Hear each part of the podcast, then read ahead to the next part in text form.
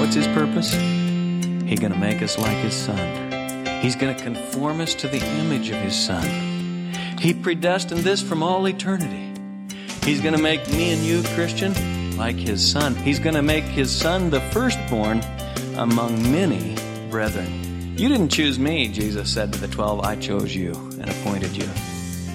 Paul writes to Timothy toward the end of the line, and he says, Remember, Timothy, he saved us and called us with a holy calling, not according to our works, but according to His own purpose and grace, which was granted us in Christ Jesus from all eternity. Oh, there is security in that, and there is glory to God in that. And we Christians should rejoice in it. We should splash around, you might say, in the grace of God.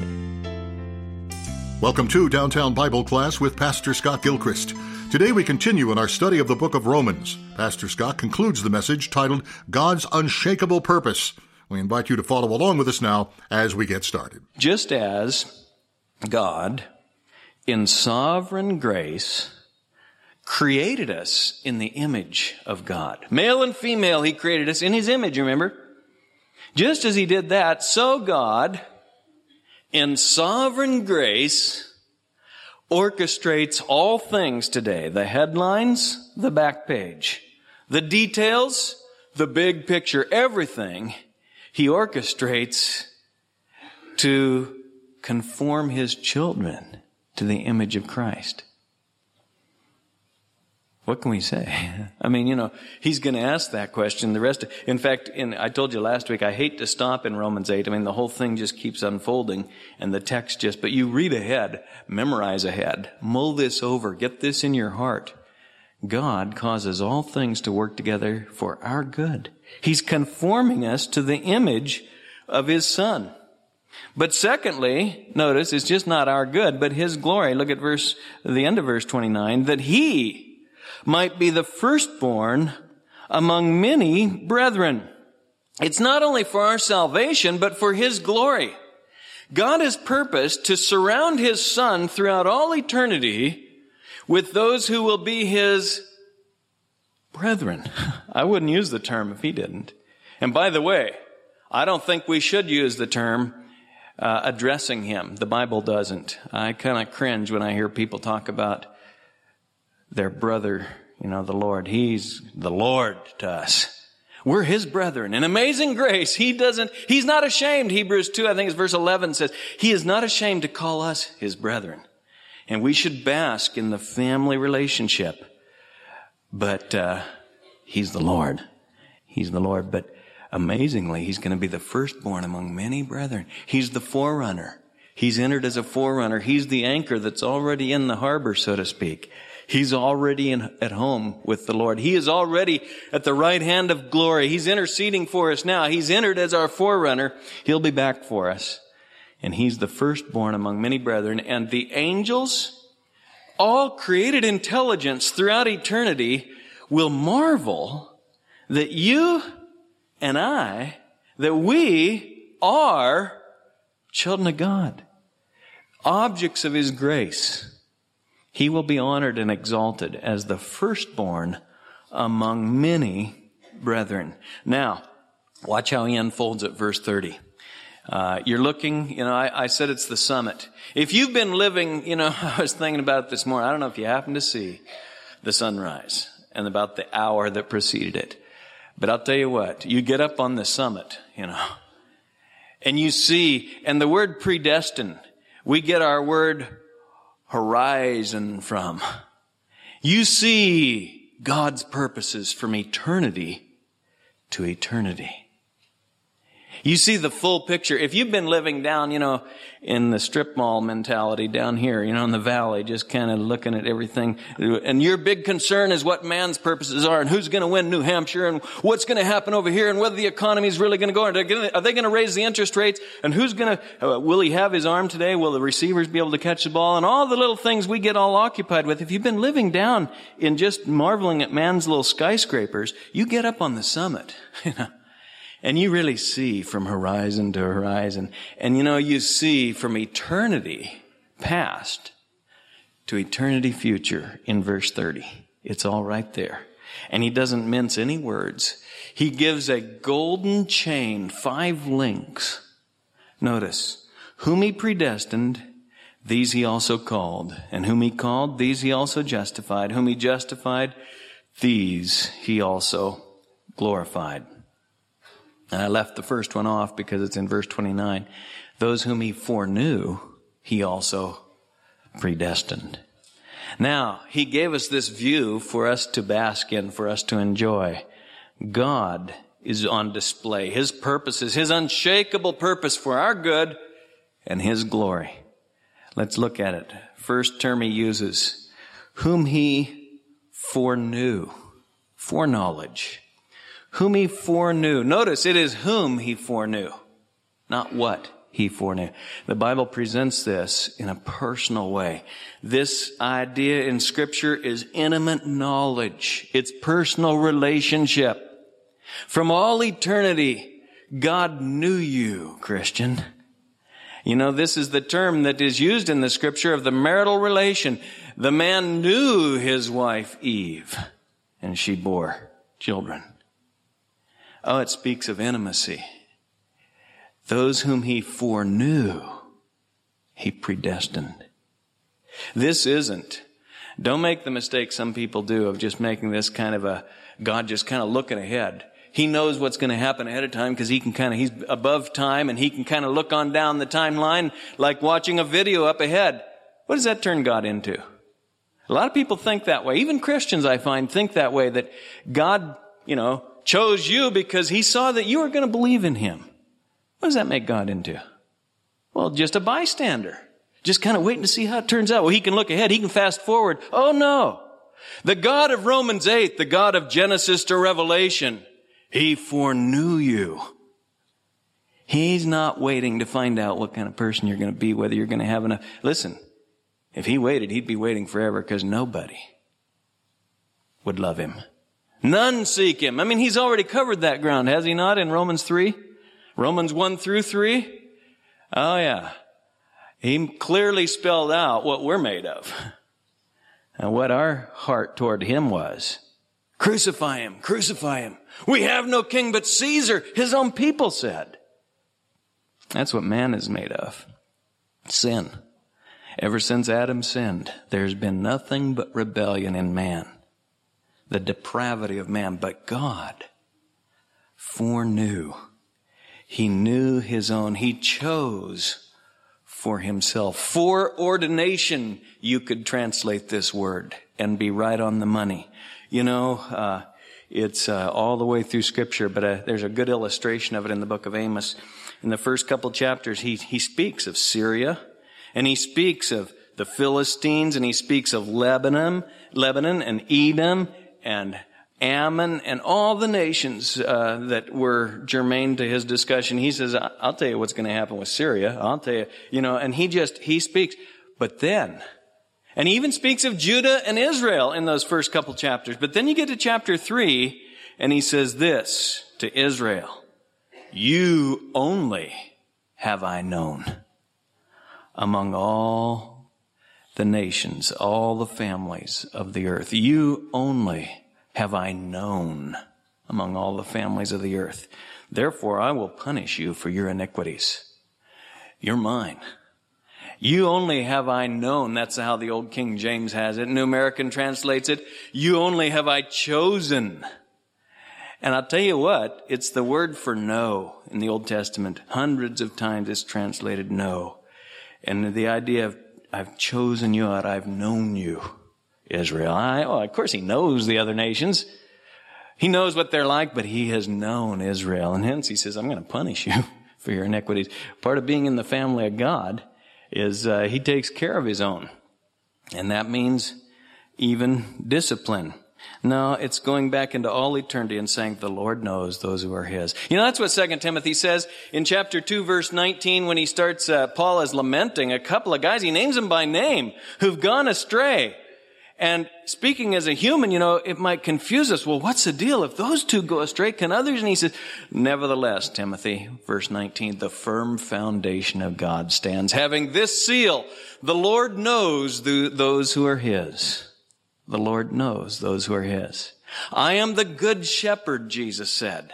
I know my own, and my own know me. My sheep hear my voice, and I know them, and they follow me. And I give eternal life to them, and no one shall snatch them out of my hand. Oh, enjoy this, Christian. This is tremendous truth. He said to Jeremiah, before I formed you in the womb, I knew you. Jeremiah 1 5. That could be said of every believer. Before you even began, you know, before I formed you in the womb, before the point of conception, f- long before that, from all eternity, I knew you. Those whom he foreknew, he also, read on, predestined. Predestined to determine from the start what will be the outcome. Think about it. God is not only the sovereign, but He's the omnipotent. And He can pre and does predestine. He can determine from the start what will be the outcome. You and I can't even get to the grocery store. You know what? We say, I'm going to, and then we don't get it accomplished. God, He does. Turn over to Ephesians. We looked at this last time, but I want you to look at it again. Ephesians 1.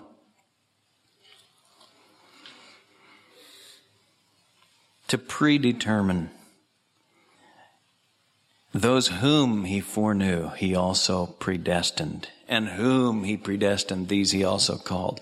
Oh, the personal nature of this. And just enjoy it. Ephesians 1, verse 11. Also, we have obtained an inheritance having been predestined according to his purpose, who works all things after the counsel of his will.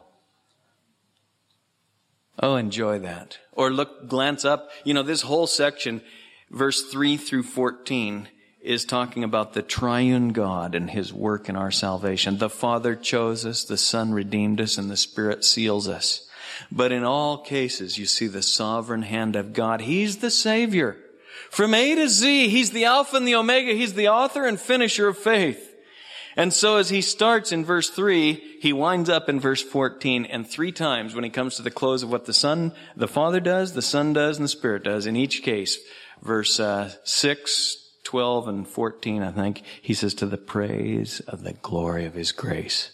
But you look back at the beginning, and what does it say? Verse 3, Blessed be the God and Father of our Lord Jesus Christ, who's blessed us with every spiritual blessing in the heavenly places in Christ, just as He chose us in Him before the foundation of the world, that we should be holy and blameless before Him. In love, He predestined us to adoption as sons through Jesus Christ to Himself, according to the kind intention of His will. God's purpose. His kind intention, His will his eternal purpose is our good and His glory. And Ephesians does, does that whole section I gave you there is one of the greatest statements of it. Romans 8 puts it into shorthand. Those whom He foreknew, He predestined. And whom He predestined, these He also called.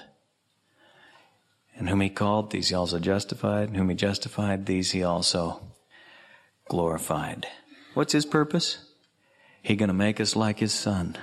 He's going to conform us to the image of His Son. He predestined this from all eternity.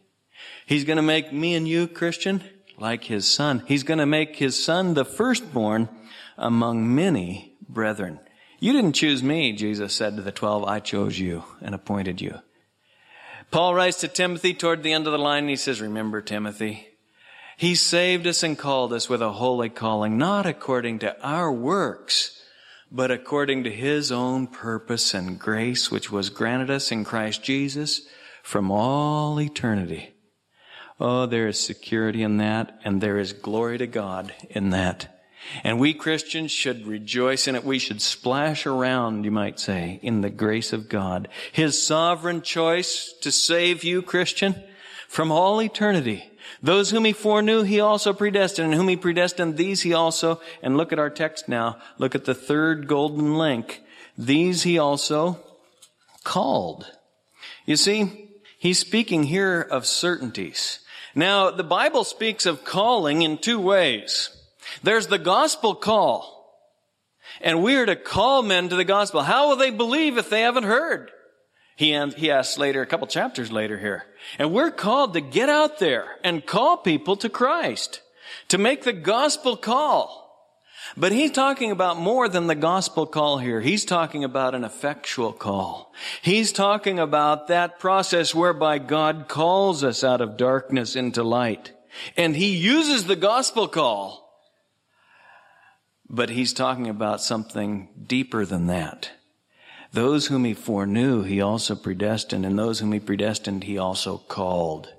And God's calling is absolutely certain. He doesn't call in this sense and not have it accomplished. Because those whom he calls, he what? Look on. He justifies. We're not talking about him saying, okay, whoever wants to, come on in now. That's the gospel call. Whoever will may come. And we're to make that call daily. That should be the burden of our heart and our life as a church and as individuals to proclaim the gospel and don't ever depreciate the gospel call in contradict or, or in distinction from the effectual call. Some who have enjoyed the great truth of the effectual call of God have started to dep- depreciate the gospel call. And I'll tell you what, God uses the gospel call. It is the means which He has chosen to, to get people called. And He will not call those whom He doesn't call. In other words, how will they hear if we don't tell them? So the gospel call is God's ordained means to get to the effectual call, but the effectual call, you can see it in Jesus' words when he said, many are called, but few are chosen. What's he mean by that? He means this, the gospel goes out to anyone today and everyone. Many are called, but nothing is more obvious than that most spurn that call. You proclaim the gospel here in America, and most people say, I heard that, done that, I don't want to hear that, or whatever. You go overseas, and they say, oh no, we worship our ancestors, or we worship Baal, or some sort of thing, you know, one, one way or another. Paganism, uh, and all the other isms that grip men's heart, man's religions, man's substitutes for the one and only true God. There's nothing more clear than what Jesus said. The road is narrow and the gate. The road is, is narrow and the gate is small that leads to life and few are those who find it. Many are called, but few are chosen. That's what Jesus is getting at here. And he's talking here not about man's response, but about God's purpose, His unshakable purpose. And whom He foreknew, He predestined. And whom He predestined, these He also called. Enjoy that, Christian. And whom He called, these He also, read on, justified. You say, what does that mean? Well, we saw it from chapters 3 through 5, the great truth of justification. God declares us righteous through the blood of Jesus Christ. And everyone he calls, he justifies. And whom he justifies, he also glorified. Now don't miss that. From eternity past, when God foreknew me, to eternity future, look at verse 30.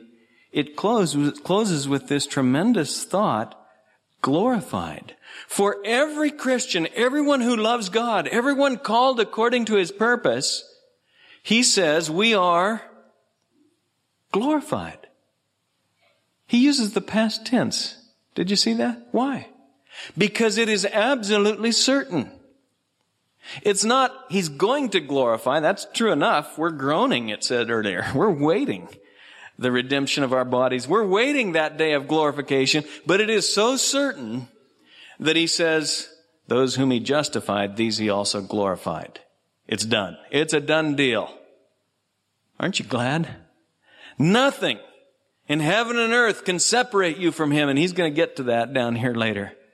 Oh, Christian, this is the doctrinal truth, the doctrinal foundation for all the blessings of Romans 8. God's holy purpose from all eternity in your life and in my life. Who's it for? Well, you say, don't we have to believe? I mean, doesn't the person have? Well, yes, of course. He's already covered that in Romans. Yes, it's for those who love him, he says here. If you're speaking of man's response, yes, you'd be speaking of faith. In fact, the great theme of Romans, justification by faith. Hence, we're to proclaim the gospel. But he's not talking about man here in Romans 8. He's talking about something greater than that. He's talking about God's eternal purpose. And so he just mentions love. And earlier, he spent a long time developing faith. But the fact of the matter is, faith is a gift of God. For by grace you've been saved through faith, and that not of yourselves. It's a gift of God, not as a result of works, that no one should boast. Everything about our salvation is of God. From the A to the Z of it, He's the Alpha and the Omega. If it depended on me or you, we wouldn't be saved.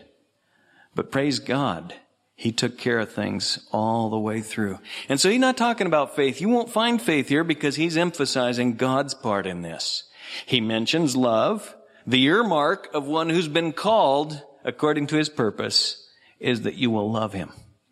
In fact, that love for him will be evidence. Jesus said, they'll know you're my disciples by the love you have, not only for me, but for what?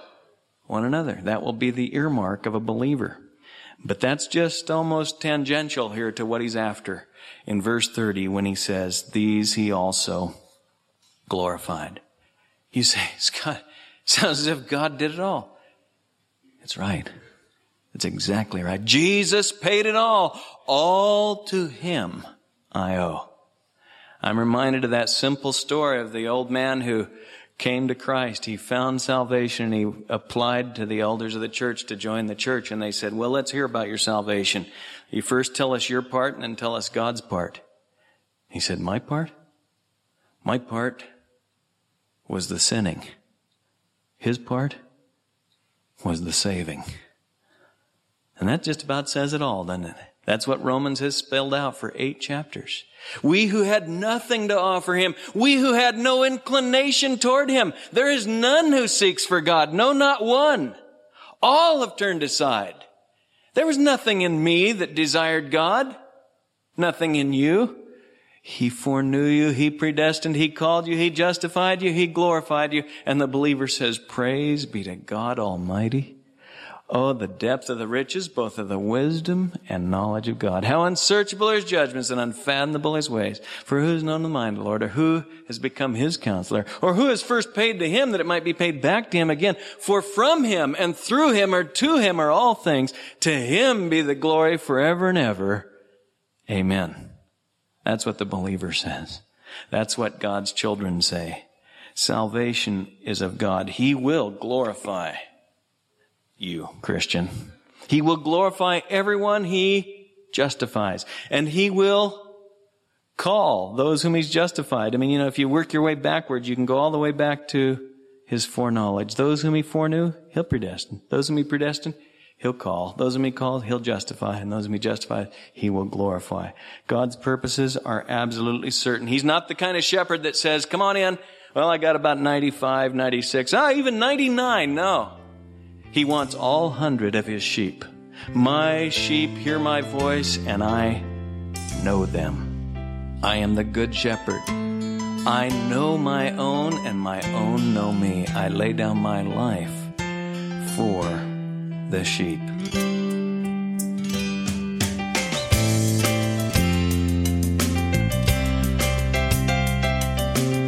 You've been listening to Downtown Bible Class with Pastor Scott Gilchrist. Please stay with us. Pastor Scott will return in just a moment with a preview of our next broadcast. Today's program was titled God's Unshakable Purpose, a message from our series in the book of Romans. If you missed a portion of the message heard on the program today or you'd like to share it with a friend, head on over to downtownbible.org. A free copy of today's entire message is available there for you to stream or download at your convenience. We're thrilled to announce the publication of a new book written by Pastor Scott Gilchrist. It's called A Brief Exposition of Romans. It's a 266 page chapter by chapter commentary on Romans that we're sure will enhance your understanding of this critical book in the New Testament. The book is available online at Amazon, Barnes & Noble, and most other online booksellers. But during our study of Romans, we'd like to send you a copy as a thank you for a gift of any amount to the ministry of Downtown Bible. You can find us online at downtownbible.org or by mail at P.O. Box 19191, Portland, Oregon 97280. We'd love to put this valuable resource in your hands. We're continuing to see new growth in the Romans Project on the continent of Africa. We'd like to invite you to learn more about this ministry or become a partner with us as we minister to pastors and church leaders throughout Africa. Just navigate over to romansproject.org or connect with us at facebook.com slash romansproject. Now, before we end our time today, let's go to Pastor Scott for a preview of our next broadcast. If God is for us, who is against us. That changes everything. God Almighty, omnipotent, does whatever He wants. He's in the heavens. He does what He pleases. You know, we've been looking at Him because He is the key to these great truths that Paul is celebrating now. We know that God causes all things to work together for good. God is for us. The all wise one.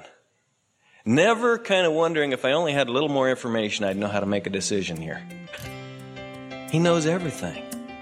And he always uses his knowledge and his power in perfect wisdom. That's who is for us. Join us again next time as we continue our series through the book of Romans. Pastor Scott begins a six part message wonderfully titled God is for Us. Until then, may the grace of the Lord Jesus be with you.